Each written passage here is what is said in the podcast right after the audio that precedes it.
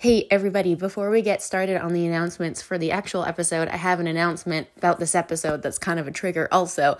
Um, we talk about our Twitter account uh, at the beginning, just sort of before we get started on the recap. And we're actually, so we said in the in the episode that we have 27 followers at the point when we recorded. We now have 37, going big. So that's my update. Okay, let's get on to the episode. Hey, everybody! Before we get started today on this episode, we're going to take you through a few triggers. We have a few more for today from our friend Sherry, who has continued to share insights into her experience with the emergency uh, department through the 90s, and we want to share some of her stories because they're awesome. Yeah, they are. As we discussed yes. earlier in one of the episodes, we talked about how absurd it was that Dr. Green brings his daughter Rachel to work one day. We could not believe that anyone would do that. And it turns out from hmm. Sherry that they actually used to do that on occasion. Sherry recalls a doctor who would occasionally bring her daughter to work and have her sit with the unit clerks and just color throughout the shift. That is wild. Right?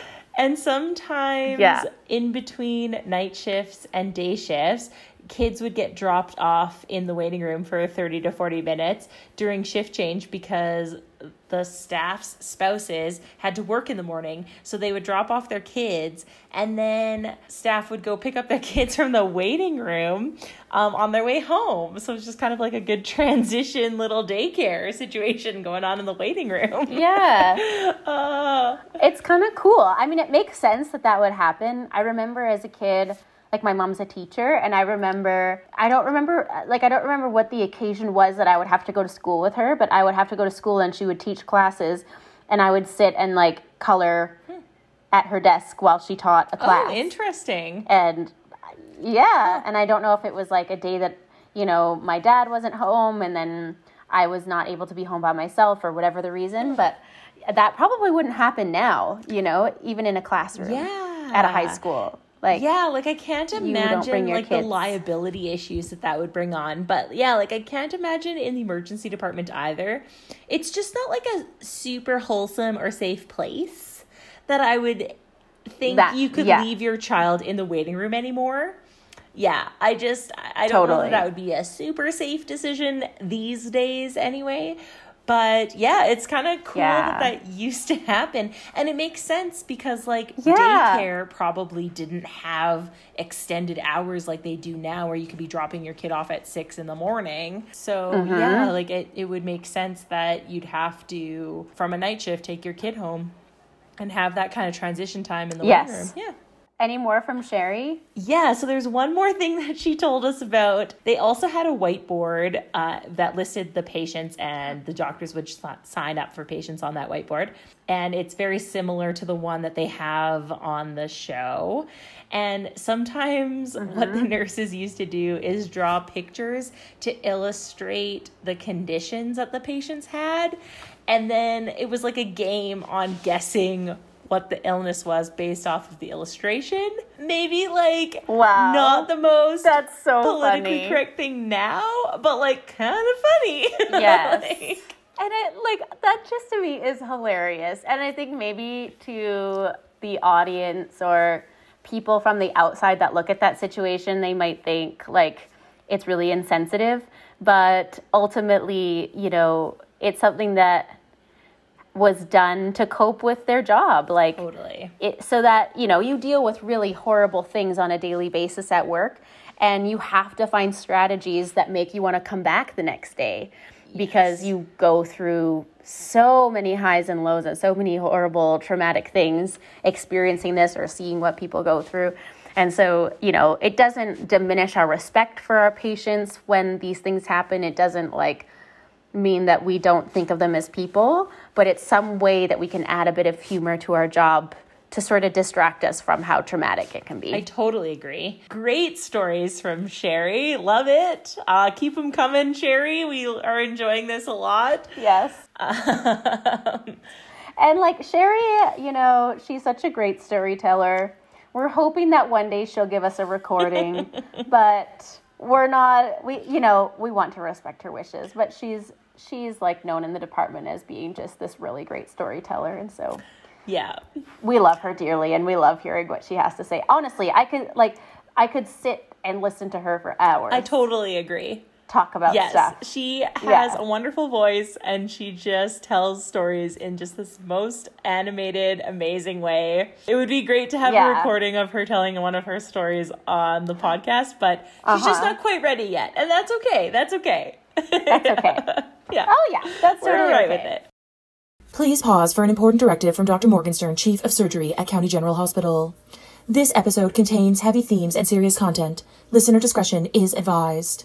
All stories shared in this podcast have been altered to protect the identity of our patients and colleagues. Any perceived medical advice from the show should not be used for real life medical concerns. Always consult your personal physician before proceeding with any new practice or treatment. This podcast will include spoilers for the episodes we are discussing, but there will not be any future episode spoilers. Thank you.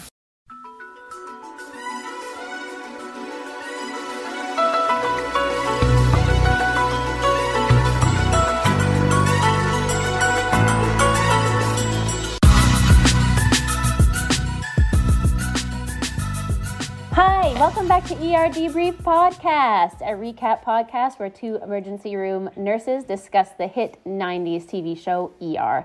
We are your hosts, Melissa and Julie. This week we will be discussing episode 13 of season one. We have an exciting week getting our Twitter up and running. Oh my God. and I was definitely recording some random sounds around the city uh, a couple days ago, which you might have seen on our Instagram. Basically, trying to include some whoosh sounds or some kind of sound effects into our podcast. You may or may not have heard that in last week's podcast. I'm not sure. I'm working on editing that one right now, so we'll see how that goes. I can't wait to hear it.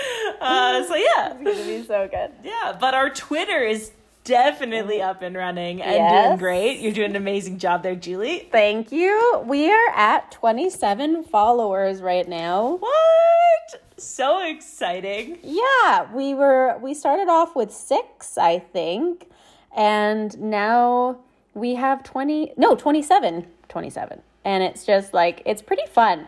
I'm pretty, pretty, into good. Twitter. I think I really like it. Like there's lots of cool people on there that everyone is like unless you make a comment that a lot of that's maybe a bit polarizing it can be a bit of a pile-on with mm-hmm. people disagreeing or whatever but otherwise it's a pretty fun place I do think it's a little bit like intimidating in the fact that like not of a ton of our friends yes. are on Twitter. So it's not like Instagram where you're like kind of surrounded by your people to a certain extent you're isolated from like the grander yes. scheme of things whereas twitter it's like the grand scheme of things like you are putting your yes. voice out there for anyone and everyone well, to comment on if you totally if like Totally, one hundred percent. Yeah, so it's kind of intimidating yes. that way, and but kind of fun too. It is fun, and I've been told that that is the. I liked your little dance there. That was really fun. little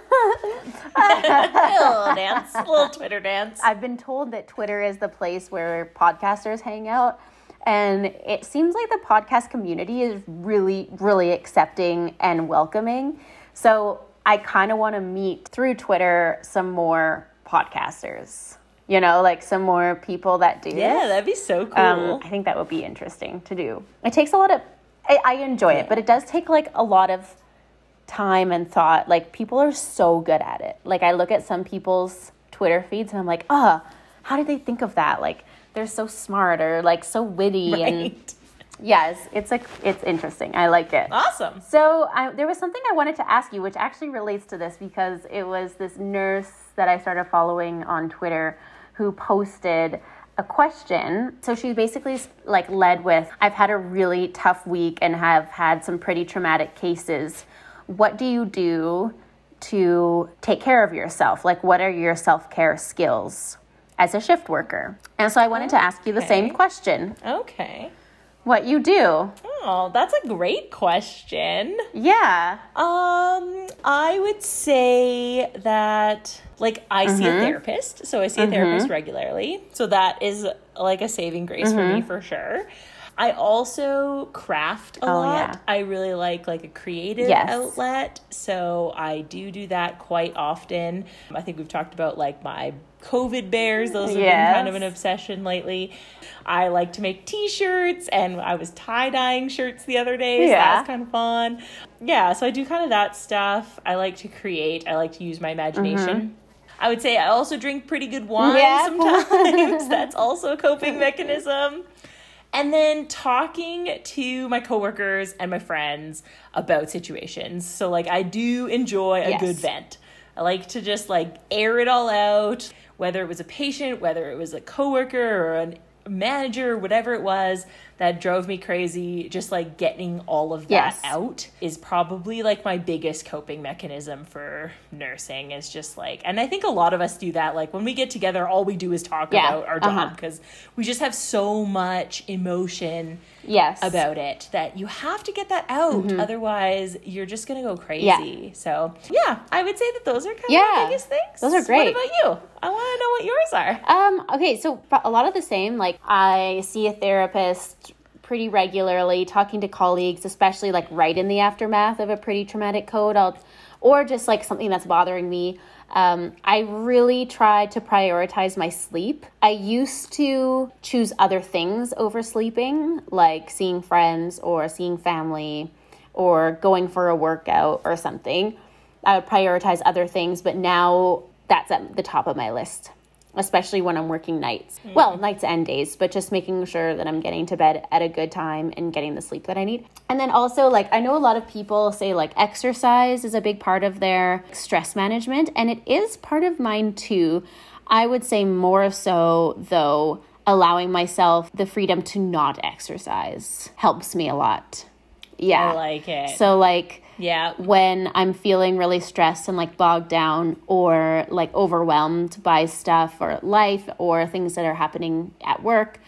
Um, and it's part of my regular routine to like do a workout. And I, if I just am not feeling it, I won't judge myself. I just say, I'm not doing it today. Maybe I'm not doing it for two weeks. Maybe I'm not doing it for a month.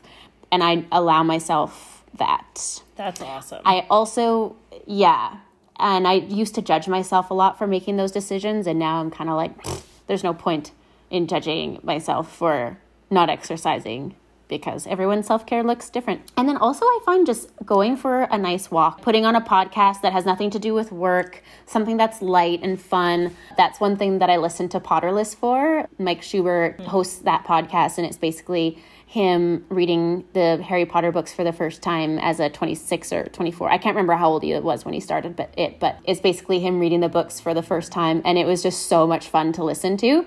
And so I would especially when COVID was happening too and I didn't want to hear anything more about COVID or anything more about politics. I just wanted to go for a walk and detach for a little bit and that podcast like was so good for that. Yeah, so that's my self-care. Yeah, I like Thanks. all of those. Thanks. Those are great.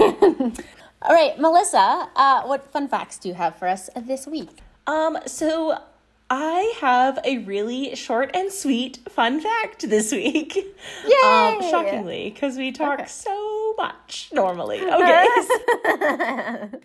So, this episode introduces a new character. Uh, her name in the show is Deb Chen. Yes. So, I have watched all seasons, and I realize that you have not, Julie. Yes.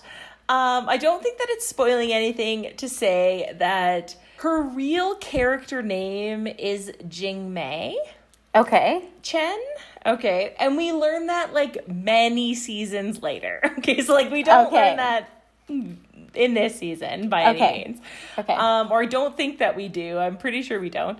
She goes by Deb Chen, but her real okay. name is actually Jing Mei Chen. Okay. So she is played by Ming Na Wen, mm-hmm. who I just wanted to like comment on. So she is also in Agents of S.H.I.E.L.D., but more importantly, she's the voice of Mulan. Just got Oh, really? Yes. Oh my gosh. So she Right? She's yes. the voice of Mulan in the first movie and the sequel, actually.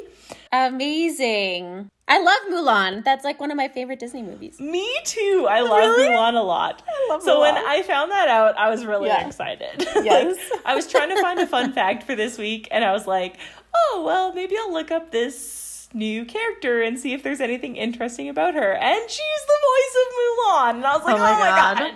I this love is my fun fact. My favorite character in that whole thing is Mushu. Mushu? The dragon? Yes! Shame on yes. your wife? Or what does he say? Shame on your cow. Shame on your family. totally. Mushu is the best. Oh, yes. I love that movie. Shame on your So much. Shame on your cow. It's a horse. It was a horse. That's why it's funny because it's not a cow. oh, that's awesome. Oh, so yeah, I do. I really like that movie. So I'm really excited about it. So yeah, she is going to be on the next on this season for sure and then she actually will make a comeback in later seasons where we learn her real name. So okay. so it'll be a while before we know that she's actually jing mei but okay. That's a cool fun fact. So this episode is titled luck of the draw. It was written by paul manning and directed by rod holcomb. It aired on january 12th 1995 which is the day after my sixth birthday. Oh, that's fun. which I just needed to say. I'm oh, born on January the 11th. So. Oh my gosh. That's I was so six good. years old. oh man, we were oh, so man. little. And I would have been we five. Were so little. Yeah, we yep. were tiny when this when this came out. So, yeah. Anyway. Uh, in this episode, Dr. Lewis is under investigation for negligence, and Dr. Green is ordered to supervise her work. A customs agent brings in a suspect whose intestines are packed with contraband.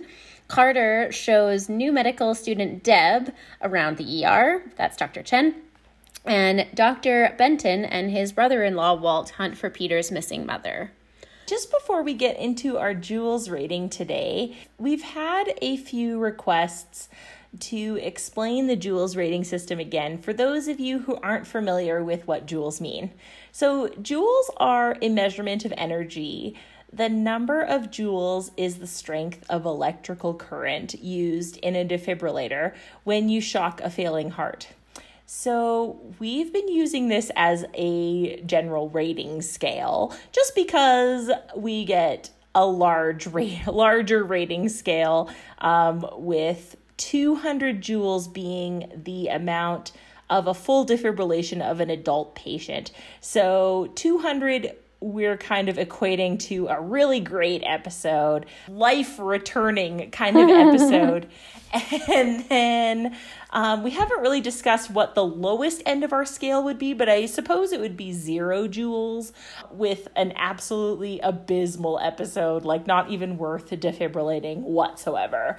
So, mm-hmm. Uh, yeah. so yeah, that's kind of our scale. Roughly is from zero to two hundred, uh, but I mean it doesn't mean that we can't be shocking somebody at a higher volume than two hundred. So really, it's a really rough scale to give us an idea of what our um, rating is on each episode.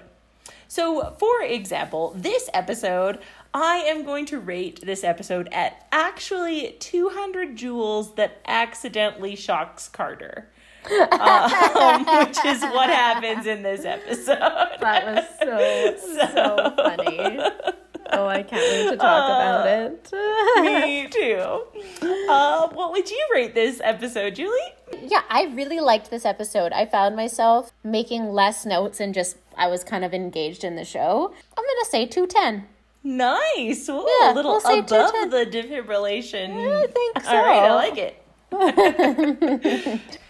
so, in this episode, we open on Mark and Susan arriving at work talking about the patient Susan lost named Vanderbeck. Uh, Susan has a review today on this specific case. Uh, Dr. Carson is right behind them, and Mark says X-nay on the arson K. Kaysen? No. Okay, Dr. Kaysen. Sorry. Dr. Kaysen is right behind them. And yes. Mark says X-nay on the ASIN K yeah. to stop Susan from talking about it. A little pig Latin. uh, yeah, pig Latin. That is so 90s slash early 2000s. But like, totally. I just like, you know, I, I think one thing that initially caught my eye right from the get go is like their cars that they drove. Oh, I didn't even pick that up. The the old punch buggy, like the old like beetle that that Susan was driving, and then this like I don't even know what what model or what car it was, but uh, Dr. Green was driving this like hatchback and it just reminded me that like I drove for the longest time this red 95 Toyota Camry that was okay. basically brand new when this show started. But I drove it like all throughout my high school years. I drove it into like I only replaced my car last year and I am now 30. Oh, wow. So I've had that car forever. like Toyota Camry, this could be an ad for them because their cars do not stop. Like they oh, don't Toyotas quit. last forever. Yes. Forever. Um, and it just when I saw those cars, I was like, yes, the old guys. oh, that's awesome! I love it. Mm-hmm. I particularly picked up on the pig Latin. Yes, and I thought great. about yeah, I thought about my friend in elementary school. Her name was Kim and her Aww. and I used to have like a signal if somebody was like behind or coming behind us that was we were talking about. Not that we did this a ton, I guess. I don't know, maybe we did.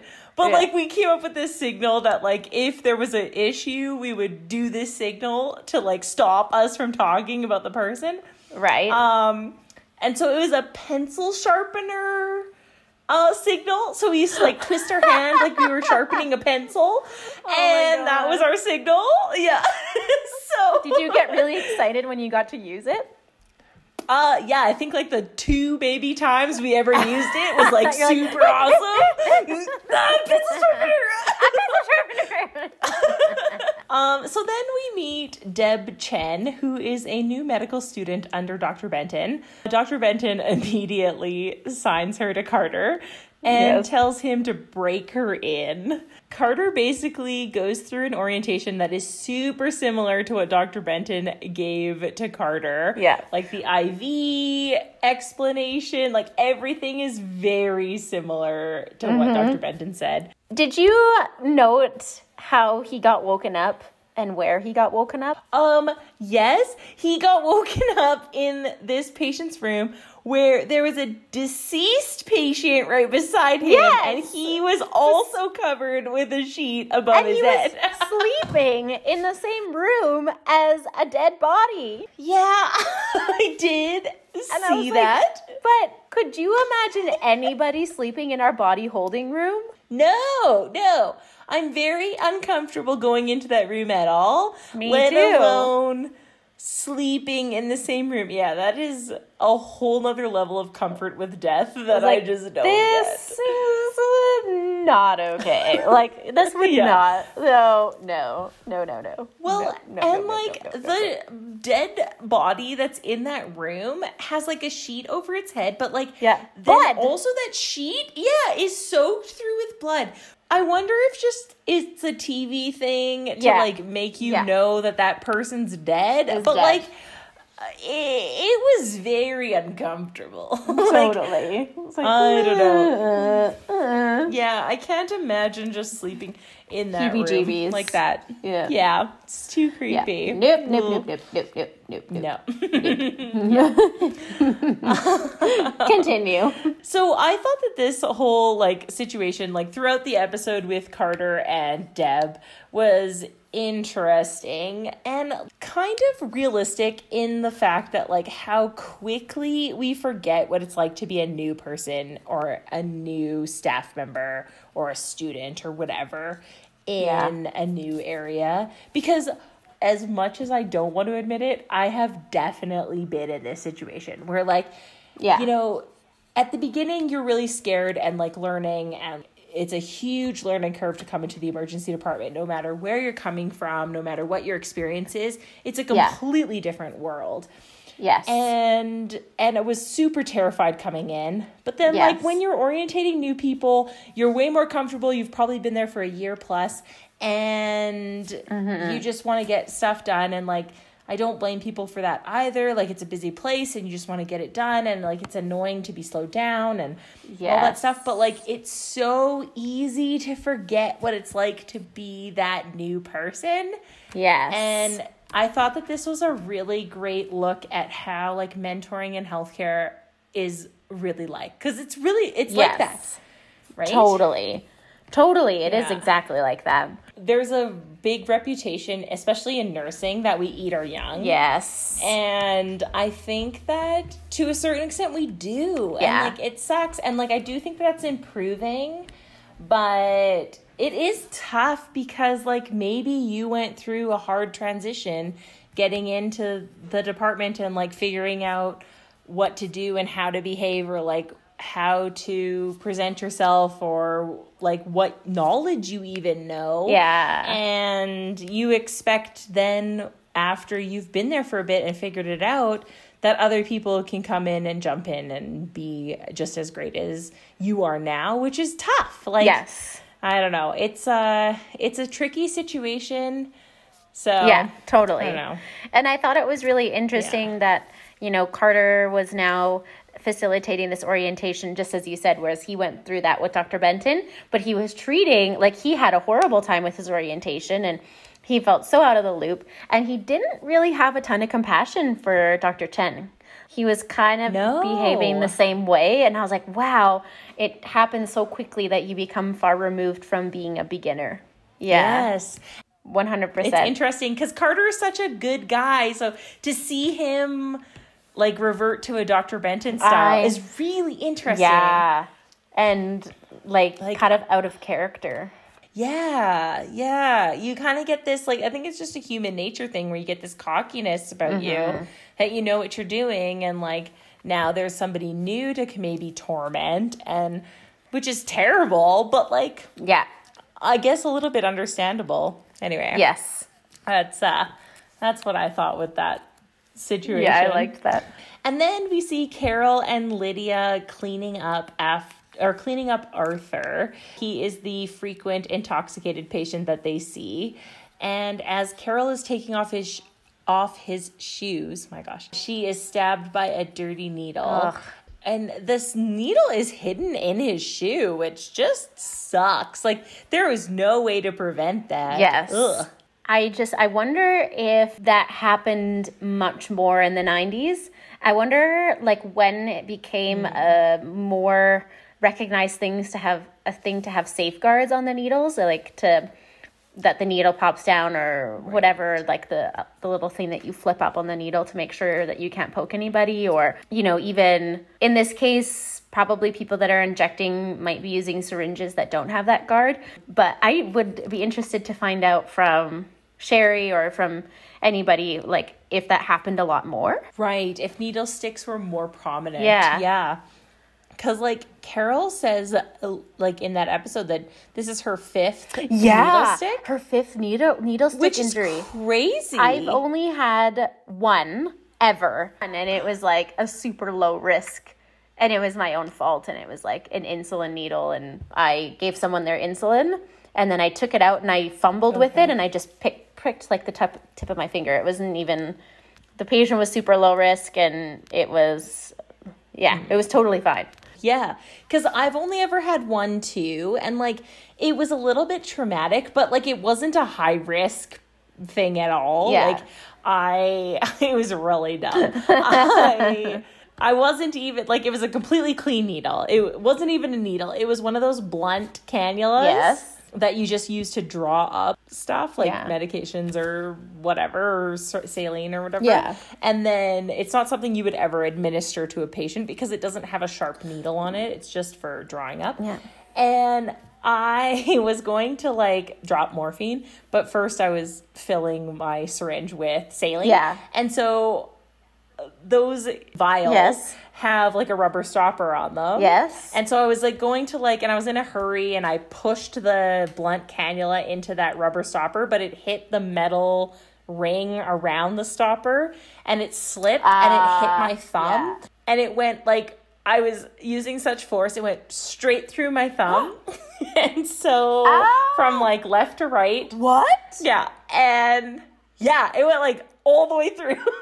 a blunt Whoa. cannula, which is like a very large gauge Yes. needle and not sharp, so it hurt a lot. like It went through. through the other side of your thumb, like the pad. like all the way to the end of the needle, like Oh to the yeah, it went all the way through. God. So- oh my god! And so then I was shocked, like in a little bit of a state of shock, and I dropped the like syringe of saline, but like still had the needle with the syringe attached stuck in my thumb. and I was like just holding on to this needle and syringe with the inside of my thumb, like I wasn't holding it with the other hand Oh anymore. I was just like, oh my god. God. And so I was making a sound very similar to like freaking out because I didn't really know what to do and I was kind of in shock. And so another staff member, and I wish I knew who this person was, but I don't remember. I think I was in such shock I don't remember. But somebody came like running into the med room because I was like, ah!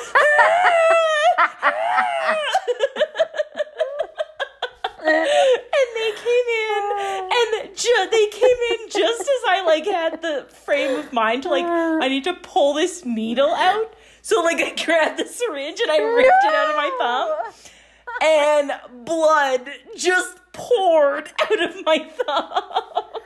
Oh my god! What did you do? Yeah, there was blood all over the floor. I had it all over my scrubs. It was bled a lot.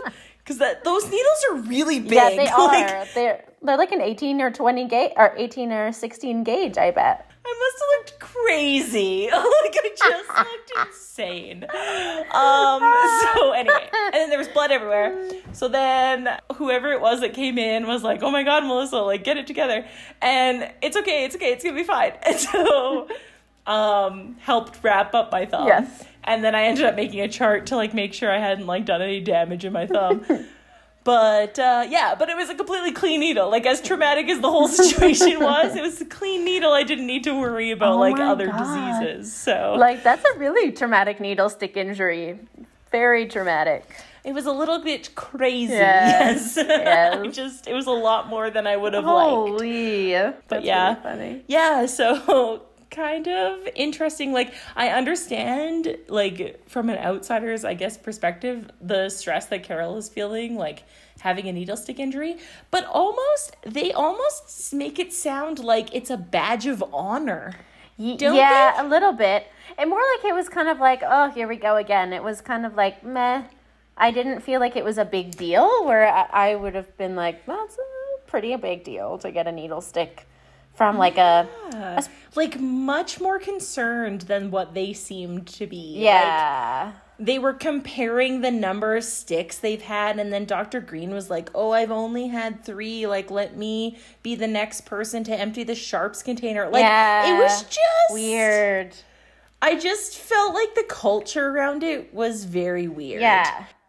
It's almost like CrossFitters going into Rhabdo. yeah It's like a badge of honor to go into Rhabdo. true. And it's like, actually, Rhabdo's super dangerous. It's not a good thing. You don't want to go into Rhabdo. Totally. Yeah. Totally.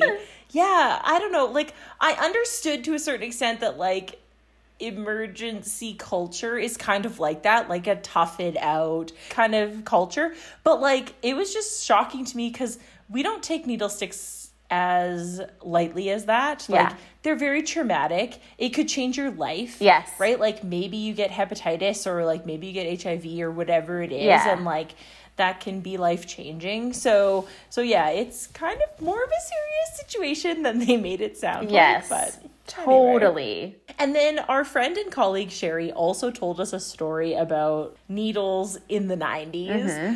And before, like you said, with those safe locking kind of needles where it was like you couldn't end up pricking yourself again because they block the needle off. Mm-hmm. Those are all of the needles that we use now for IVs or even for IM injections, which is really great for us now, but that didn't exist in the 90s.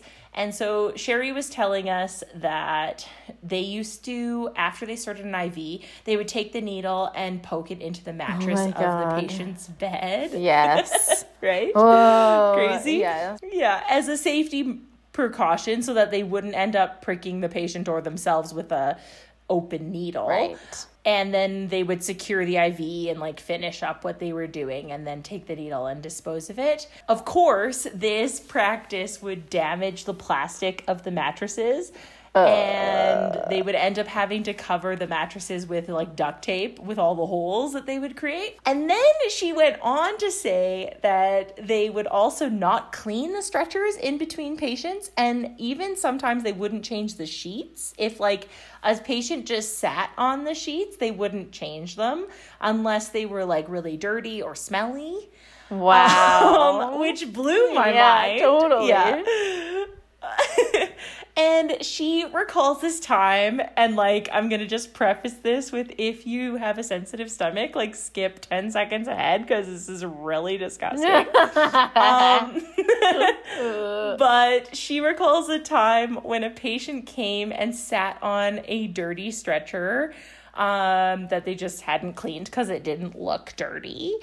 And stool seeped out of the like IV needle holes in the mattress oh, onto the sheets. Oh my god.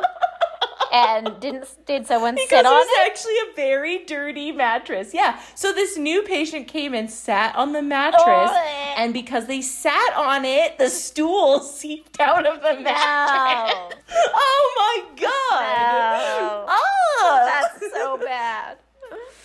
very Oh, disgusting. God. I can't even imagine a situation like this. Oh my god. So, if you are gagging at home, you're not alone because I also was gagging when I first read this story.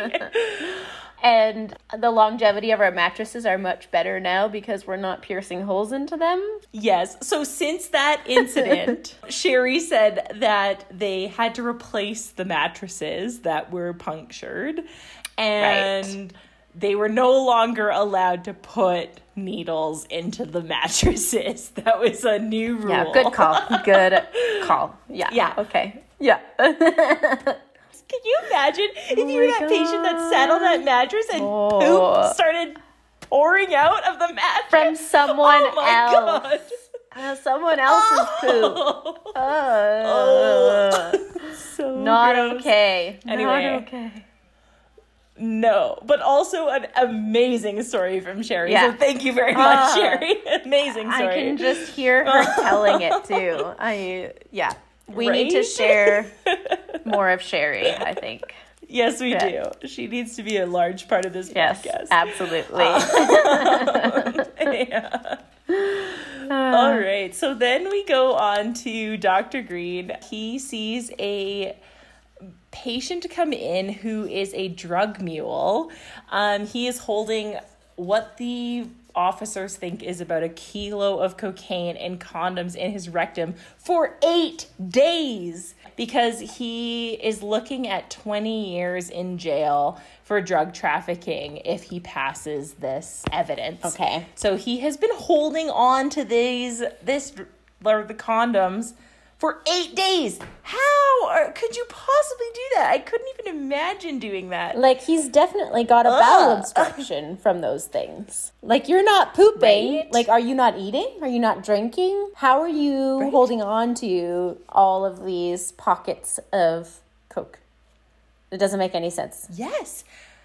Like I was thinking about it when I was watching this episode and I was like, if I tried, I maybe would last like two days. Totally. Like, Cause a kilo of coke is a lot of cocaine. Totally. like He must have had to like give himself an enema or something to like wash out his bowels, not eat anything, and then stick them all up there so that he didn't have any food coming down to like make into poop and then have to poop it all yeah, out. Yeah, I guess. Like just not eating very much solids and like just taking a little bit of like liquid yeah. here and there. Yeah. Ugh. Yeah. Eight days. Craziness. Jeez Louise. Eight days is a long time. And then could you imagine no, if one of those things burst? Which what's what ends up happening here? So great segue. So um, he later ends up crashing because the condoms full of cocaine rupture in his colon, and he ends up having an overdose. Yes. So crazy. Yes. Like, is that worth you trying to evade criminal yeah. like prosecution? Like, you potentially could die because you have so much cocaine in your system. Yes. I and you don't, don't even know. need that so, much cocaine. I don't know what the actually like what the actual dosing is. There's a lot of cocaine I think used in where we are.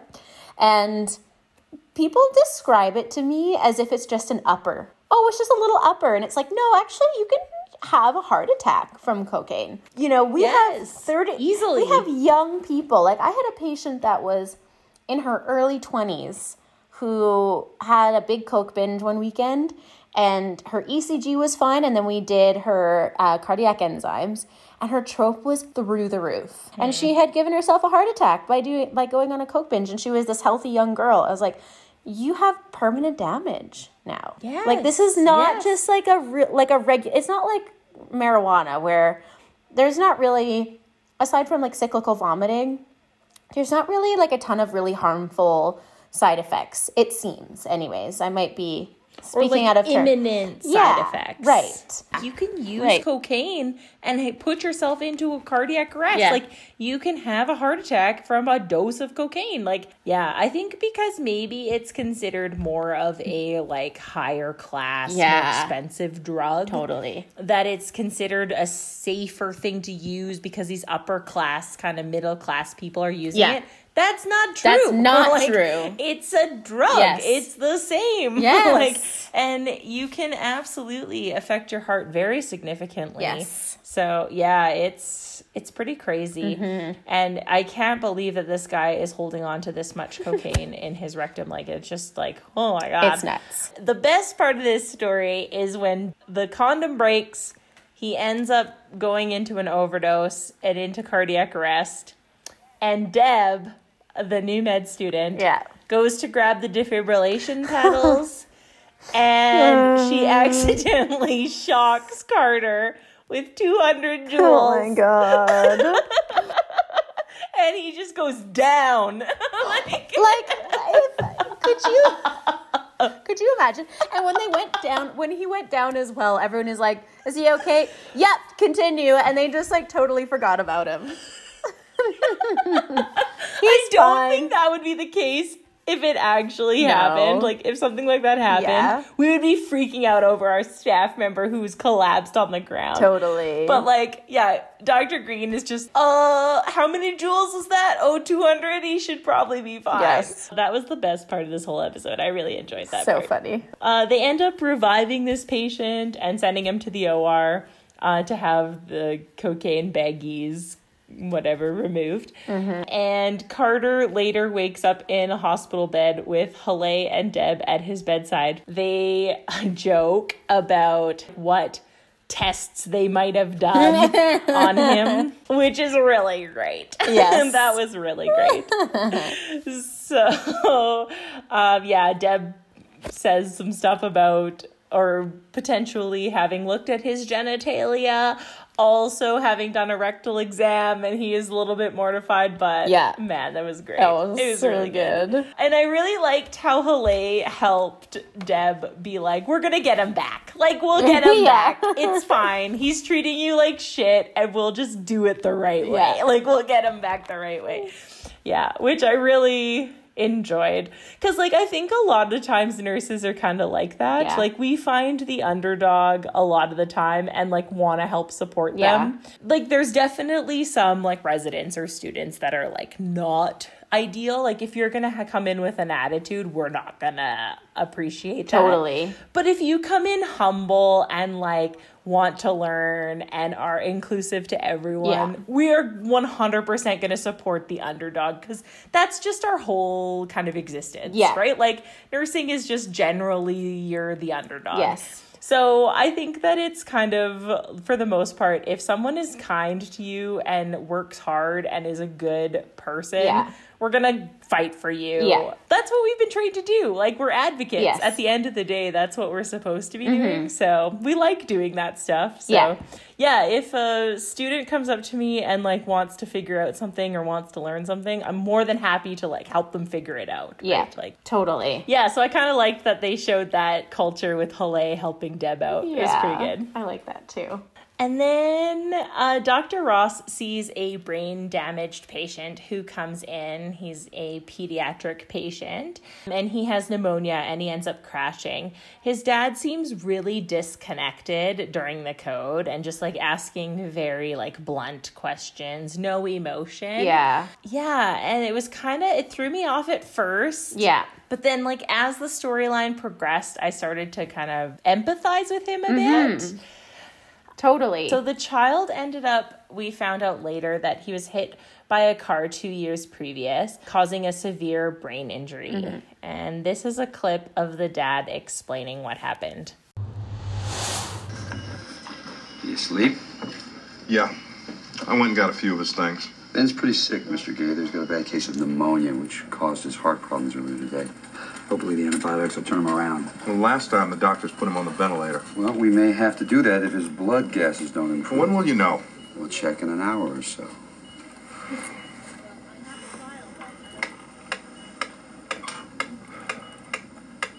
He likes rhythm. You know, before the accident, he was taking trumpet lessons. He used the metronome to practice. I think he remembers. Kid had a hell of a bat. Now, if that picture isn't there when he wakes up, gets his look. What happened?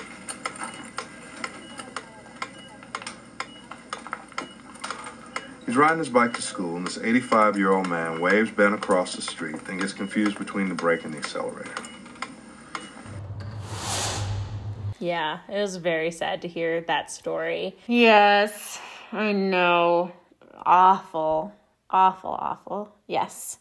Doug seems like he's very judgmental of this father because he signs a DNR form and Doug end up ends up confronting the father about the DNR saying that like his son could live a long life if he was just put on a ventilator temporarily for now. Mm-hmm. And the dad is just like not super receptive to that. Mm-hmm in the end he comes back and he kind of the dad kind of breaks down and is like you know what? I what kind of dad would want this? But i kind of was thinking that it would be easier for me if my son just died. Yeah I've dedicated two years of my life. I've really struggled. I have no friends left. I have no family. Like, it's just me and him, and I have to be at his side every day. I can't work. That would be very difficult. Yeah. Like, two years of that is a long time. Yes, totally. It reminded me the storyline of a case in Saskatchewan. I don't know if you remember it. It was actually like when we were very small. I think this happened actually, it was in 1993, so right around the time when this show aired. The dad's name is Robert Latimer. He's like a farmer in Saskatchewan. And he was the sole provider of his daughter Tracy, who was born with cerebral palsy and was a quad. And I can't remember how old she was uh, when she died, but she basically operated at the behavior and intelligence of like a three month old baby. Oh, she was in excruci- like excruciating pain all the time. And the only pain relief that she could have was Tylenol and they didn't really in the article that I read they didn't get into why she could only have Tylenol. But basically what he did is he he basically said like she lived a tortured life and so he took a hose from the back of his truck and put it into the cab of the car and put her in the car and then basically killed her with carbon monoxide poisoning. Oh my God. Yeah. He went to jail for 25 years. I read this article that he's now out and I don't know where he's living, but he still stands by what he did and he says she lived nothing but pain her entire life. And I couldn't put her through that anymore. She was actually she she had hmm. something like 20 odd surgeries. She, and she like she was young. I want to say she was like maybe 7, like 5 or 7 years old when when she died.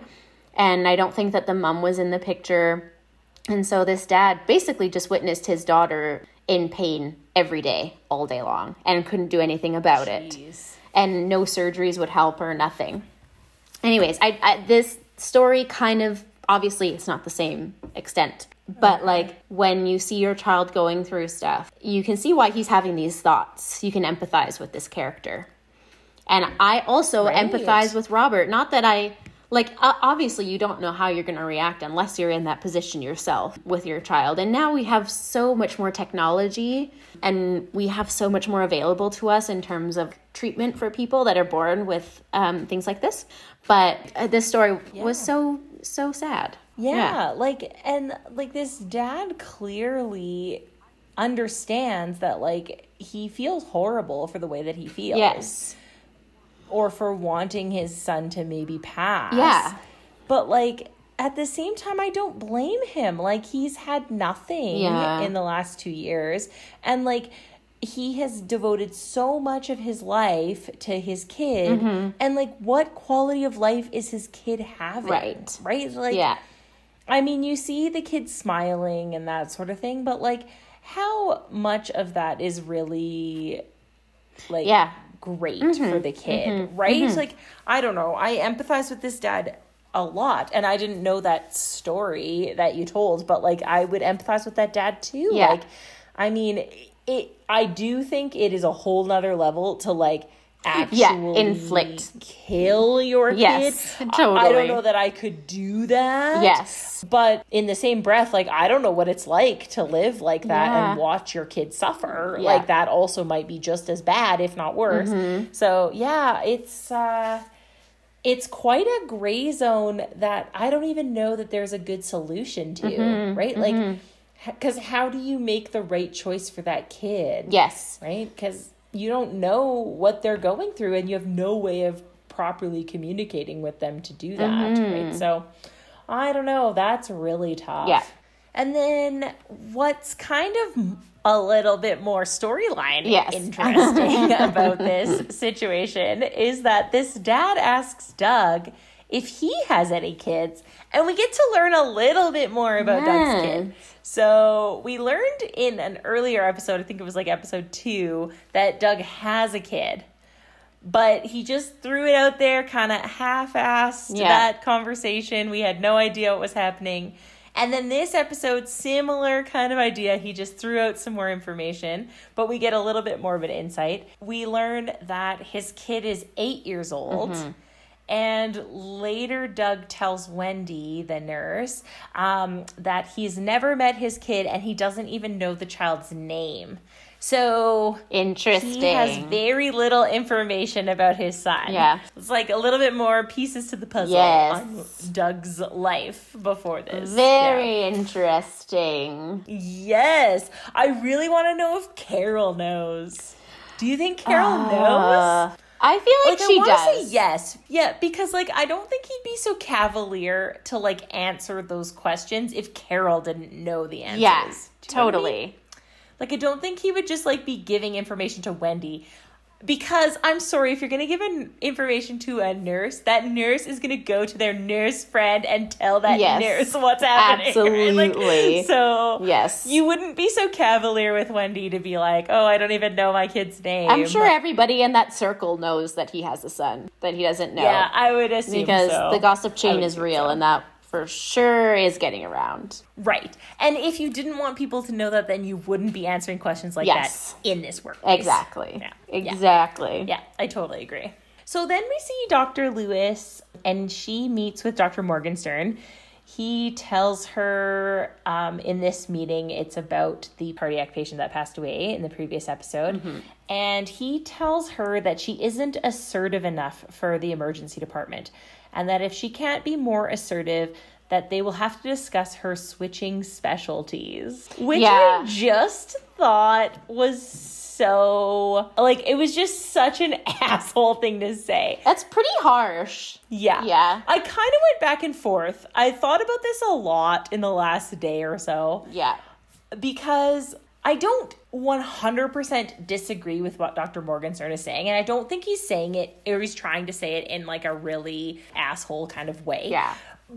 But it is that coming off that way. Like, it is a bad thing generally to say. Like, I think that I'm kind of on both sides almost. Yeah is that like I get that like yes, in the emergency department you do have to be assertive to a certain extent mm-hmm. because you have a lot of different disciplines coming at you. You have a lot of different angers or emotions coming at you and you have to be able to like stick up for your patient, do what is right even when faced with like controversy or mm-hmm. people getting in your face mm-hmm. or whatever. Yeah. But I also hate that that's how you have to be. Yes. Like I hate that you have to have this like tough exterior, like steel skin yeah. attitude mm-hmm. to get through the emergency department. You shouldn't have to. Yeah. People should be good people and just respect each other. Yeah, totally. Yes. And that is just not the culture that we have yes. in the emergency department. Yeah. The culture is be tough, stand up for yourself, stand up for your patients, or fail. Yeah, agreed. My mind, like it should be more of an inclusive, let's work to get the to the best outcome for everybody. Yeah. Without maybe making feel pe- or making people feel like crap. Yeah, totally. Right? like, the other day, I yeah. actually sort of witnessed this phone call. One of our doctors, who is an incredible, like he's so kind, so sweet, good to his patients, good to his residents, good to his colleagues, like in terms of different specialties, whether in ER or not. And he had this patient who had um, a heart attack, and he was basically consulting a service to get this patient admitted to the cath lab. He called them and I could hear him talking, but I couldn't hear the other person. And at one point, he was like, I don't think it's constructive to be arguing about this. I'm worried about this patient, and I can see on their ECG XYZ. And the way that he handled it, he didn't get heated, but you could tell that the conversation that he was having, he was getting yelled at. And like, why would you do questioning why he was consulting? They ended up sending the ECG over, and then he went straight to the cath lab. So this doc argued with our ED doc for nothing. And it was like, why didn't you just hmm. say, hey, cool, you don't want to just send over the ECG, I'll have a look. Instead of arguing for five minutes, I had even more respect for this ED doc after I heard that conversation where he was very calm and was like, yeah, you know, like, I just don't think it's constructive for us to be arguing about this. And I'm concerned about this patient and I can see clearly in his ECG that this is what's happening. And I was like, that's how interactions should go. And that person on the other line should never, should not be getting upset about this. Right, right. People don't just consult for nothing. Exactly. Like, yeah. Either you figure out how to be constructive like that, like mm-hmm. how to deal with conflict. Like, I have never been so good at dealing with conflict until like a few years into working Same, in emergency. Totally. Because like, you either figure out how to calmly deal with it constructively, like that, mm-hmm. or you start yelling back. Yeah. Or I guess the third thing is like you just crumble. Yeah. Like, you end up like Susan, who like can't assert herself at all really right and struggles because of it yeah but like none of those options should have to be the case yeah for like, sure you just shouldn't have to be in one of those three situations. Mm-hmm. You should be able to be just a good person and have everybody realize that everyone is looking out for the best interest of the patient. Yeah. We kind of fight against each other when we really should just be working together and it would probably be a lot easier. Yes. Everybody would be happier. Totally. Which is like what ends up happening with Susan, right? She ends up crying in a bathroom which was really sad, but it totally made me think about like the amount of times I've gone to like somewhere private to just be like ah, and cry. What was like your spot? Where did you go? Um, okay, the only thing I can really think about is I had like one bad situation. I'm not yeah. a big crier. So like I I'm not prone to crying. Typically I would cry if like I'm yes. really stressed out. And like usually I would wait until like I got mm-hmm. to my mm-hmm. car after work and then cry if I was yes. going to cry after a shift. I would very infrequently cry at work yeah. like, while I'm actually there. But I did cry yeah. once that I can remember and it was I used the family room oh yeah like the yeah there's like a room that like if family if a family member is passing away we'll like let the family yeah. sit in there there's a phone it's a very nice little quiet room that's where i went there was nobody in there at that time and it was a very mm-hmm. emotional time for me and i ended up crying for quite yep. a while in that room and ended up having to go home because i was yes. just too much of a mess but yeah, I don't cry a ton at work. I'm usually pretty like I've got mm-hmm. that wall mm-hmm. very mm-hmm. solidly in place. And so I will cry on the way home from work in my yes. car a lot, but like I will not cry at work. Yeah. So, yeah. What about you? Well, I can't think of anything specifically either because I I I think that a lot of people go to the bathroom, but that to me is even is even risky because there's so much traffic through the bathrooms. So I was like, I can't cry in the yes. bathroom. So it was. I would never yeah. cry. so I think I remember yeah. there was like an empty area that is now a different part of the emergency that I would. I think I went to once to cry. And then the other time that I cried was after a code and we had called it on this patient. And for some reason, this one patient like really hit me. And like after we called it, I just like wrote the time of death and then I told our charge nurse so I was like I just need a minute. And then I just went out and I whipped like there's a a stretcher like by triage where we do our ECGs on patients that are walk-in chest pains. Mm-hmm. and I just like pulled the curtain around myself and I was like and had like my moment. And then I just like composed myself and came back and then just continued charting. But it was like yeah that was but yeah I don't yeah. That's a good but spot. I don't really have a um like a special spot. It's more just like where is the quietest, where is there going to be the least amount of people. It's usually like um, a stock room or something. Um, but bathrooms, contrary yes. to popular belief, are not a private place to have a moment. No, there is no way I would no. cry in our bathroom. Like it's very much like the bathroom that Susan and Carol were in yeah. when Susan was crying. And like it is very easy for like someone like Carol to be in that bathroom at the yeah. same time. Like I just I, I, don't know. Like you can't poop in that bathroom. Like no, there's gonna be more no people way. that come into that bathroom. You can't take a comfortable shit. There's no possible way you can do that. Although, okay, so I do I, I might cut this out, but I would say that a private bathroom, if you do really need to poop, is the CT bathroom, the CT staff bathroom. Have oh, you ever been there? Oh, yes, I have. If you ever need to poop, that is the place to go. like it is great. That's there's no great. there's very little traffic that comes through there cuz yes. especially on nights mm-hmm. because there's only like one person there, yes. maybe two at night, and nobody uses that bathroom. Porters don't use that bathroom. So, it is the best place if you ever need to poop. Just oh, gonna say, that's or cry. great note because it's probably a good place to cry. Yeah, yeah, I bet it would be a good place to cry because, like, right now the yeah. bathroom that's by the staff room is like echoey, so there's no way you can do anything in there aside from pee because no. it you can hear everything that goes on in there. Yes. And you wouldn't want to do it in the locker room because there's a fair amount of traffic that comes in and out of the locker room. Totally. And then the staff bathroom on the in the department is also not a good place because there's a great deal of traffic there. Yes. So like if I really have to poop, I will either poop in the CT bathroom or I will go downstairs to the there's a bathroom beside the elevators. Yeah. In the basement. Okay that bathroom, I will go there too because it is a very like low frequency bathroom. Not very many people I are there. Love this conversation about logistics of pooping. Yes, it's really good. When you're on a 12 hour shift, you've got to poop sometimes. That's just how it goes. yeah. Oh, yeah. Like it's after you have a coffee. You have your coffee, and then all of a sudden you're like, oh, here it comes. You gotta poop. yeah. I yeah, feel a movement. Yeah.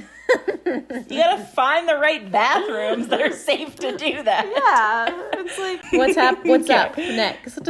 Okay, so Dr. Benton gets an emergency phone call from his brother-in-law that his mother is missing. His brother-in-law Walter and Benton then go out to find his mother, and they end up in an argument. Uh, Peter doesn't want his mother to be in long term care, mm-hmm. and Walter and Peter's sister Jackie do um, want her to go to a long term care facility. So it's an ongoing kind of discussion from the last episode. Um, but now she's actually missing because Peter tried to hire somebody to take care of her, and that just clearly wasn't enough. Yeah. Peter ends up finding his mom at a skating rink where he used where she used to bring him and his sister and she begs him to not send her to a nursing home, which is like super tough. Like I feel for Peter, but like at the same time, this broke my oh. heart. Like the way that she yeah. looked at him she had so much sadness and fear in her face, like in her eyes. Oh, and like this is just the fear of so many seniors to be put into these homes that don't take care of them well. Like totally, I would be totally. more comfortable personally me going into a home if I knew that I was going to have good care and the people actually cared about me and I had people there that I knew or was had the potential right. to develop friendships and but like you know, I think that's just not the reality for so many seniors going into these places. Right. Yeah. yeah. And that unknown of what it's going to be like. And when you have dementia and you just don't understand yeah. properly, like, Oh, it'd be awful. Be yes, awful. Yes. So then we see Dr. Green and Carol treat a social scientist who arrives in the department who intentionally is insulting people um, until yes. he gets a physical retribution for his insults. Um, it's part of a study he is conducting, and this is him explaining that situation. What's wrong with him? Who cares? Uh, Carol, can you get a chart going? What'd you do to her? Questioned her sexual orientation. Oh, well, that's rude. No malice intended. did she do this? Uh-uh. Newsstand guy on Rush Street. What'd you say to him? A few derogatory comments about his Middle Eastern heritage. Didn't take much. Do you have any other injuries anywhere else? I think I've got a cracked rib. Yeah? Newsstand guy? Florist in Wicker Park, sensitive about his hair weave. Well, Lake, why don't you give me a hand here? We'll take him down to the suture room. What do you do? Go around the city insulting people until they hit you? Uh huh. I'm a sociologist at the University of Chicago, specializing in violence. I select a subject, ask two questions to probe for insecurities, then I use the information to antagonize them until they assault me. Sounds like dangerous work. Tell me about it. My insurance company charges me the same premiums as NASCAR drivers. like, he was I just like, two questions. Yeah, two questions. He's like so brutally honest. I I appreciated him aside from when he was like, "What's your sexual orientation?" to that paramedic. But I thought his comments to Carol, I was like, "Hmm, he's pretty insightful." Like I was like, okay. Yeah. yeah, that's true. Like he asks Carol a couple of questions about her engagement and her commitment issues, and he ends up pushing her to her limit fairly quickly yeah. according to his timing. Yeah. And she ends up pouring hydrogen peroxide all yeah. over his wounds, which is kind of funny. or what looks like hydrogen peroxide. I don't know actually know what it was, but it was in a black container, so that's Totally. Yeah. and he's like, ah, ah, ah. Anyway. Um, but yeah, it ends with him Carol ends up pairing him next to a boxer who he then asks his two questions to, and uh, the boxer ends up throwing him out of the room. so, so yeah, I mean that was Carol's revenge for sure. Yes, yes. but yeah, he does hit it on the head with Nick Carol, like with her being like uh, maybe afraid of commitment with Tag yes. or he doesn't quite nail it with Doug, but like he's pretty close yeah. to the situation. Yeah. So then the episode ends when all of the staff ends up at uh, the diner across the street at Doc Magoo's. Mm-hmm. Carol then finally announces her date for the wedding, which is May 18th. And then Doug ends up giving a very thoughtful, kind toast to Carol on her wedding. I don't know. Like, do you think like it's acceptance looks between them? Like they seem like yeah. she's very happy that he seems accepting of her wedding and her relationship with Tag. Mm-hmm. But is it undertoned with, oh, maybe he's a really great guy that I should go get back together with? I don't know. I don't know. I couldn't quite tell. I feel like it's acceptance on Doug's part at this point, but I still think I think so yeah, too. I think he's kind of like, okay, I need to just come to terms with this now and she's moving on. I need to move on too, even though I'm I'm like hurt by it. Um I'm still holding out hope that they're gonna be together, but that prediction seems to be dwindling yeah. more and more. so I'm like, well, maybe I'm wrong. Maybe they're not gonna be together, but I want them to. Ah. Yeah, I agree. I do think that it's like acceptance on Doug's part. Like he's really trying to come to terms with yes. this because he realizes that like this is what's happening and I need to move yes. on. And I think him hearing from Linda mm-hmm. that like he's not marriage material yeah. is maybe starting to affect him a bit that like maybe he's realizing he needs to move on to work like on some stuff. this thing with carol's not going to happen and like he needs to grow up. Yeah. And so like there's maybe like some inner workings there. Yeah. And he's actually starting to accept it. Yeah. But i think that carol is like starting to realize that he's starting to accept it which makes her think yeah, that totally. he's more mature and yeah. like po- a possibility yeah. again Yes. That look that she gave him, I was like, oh, I know. She likes him again, maybe. I, I don't know. I think I don't know. It's like Carol wants to be with him, and she like if if he only behaved a bit better, she would be like one hundred percent on board, and she'd be like, "Yep, like you're the one, like you are the one." Right. But because he's treated her so poorly, she i think is trying to be good to herself and say like no i'm not accepting this relationship because you are not a safe person for me to be with. But if he turned around right. and if he showed her that he had changed i feel like she would drop tag like a hot potato. Yeah i agree. I agree. And that's the end of the episode. That's the end. That's it.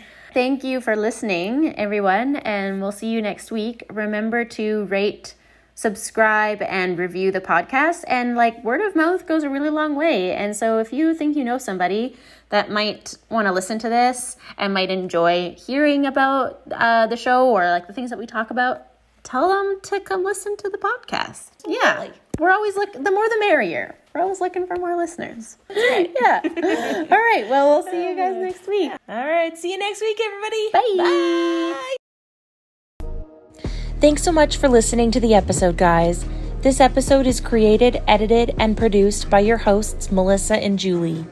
Music by Chris Yemes, photography by Ainsley Cardoso Wagner, and photo editing by none other than your hosts, Melissa and Julie. You can find us on Instagram at ERDbriefed Podcast or now on Twitter at ERDbriefed. We post updates with new content on there as much as we can. You can also email us at erdbriefed at gmail.com with comments, questions, suggestions, and more. We try to respond as quickly as possible, and we always appreciate hearing your feedback. Thanks again!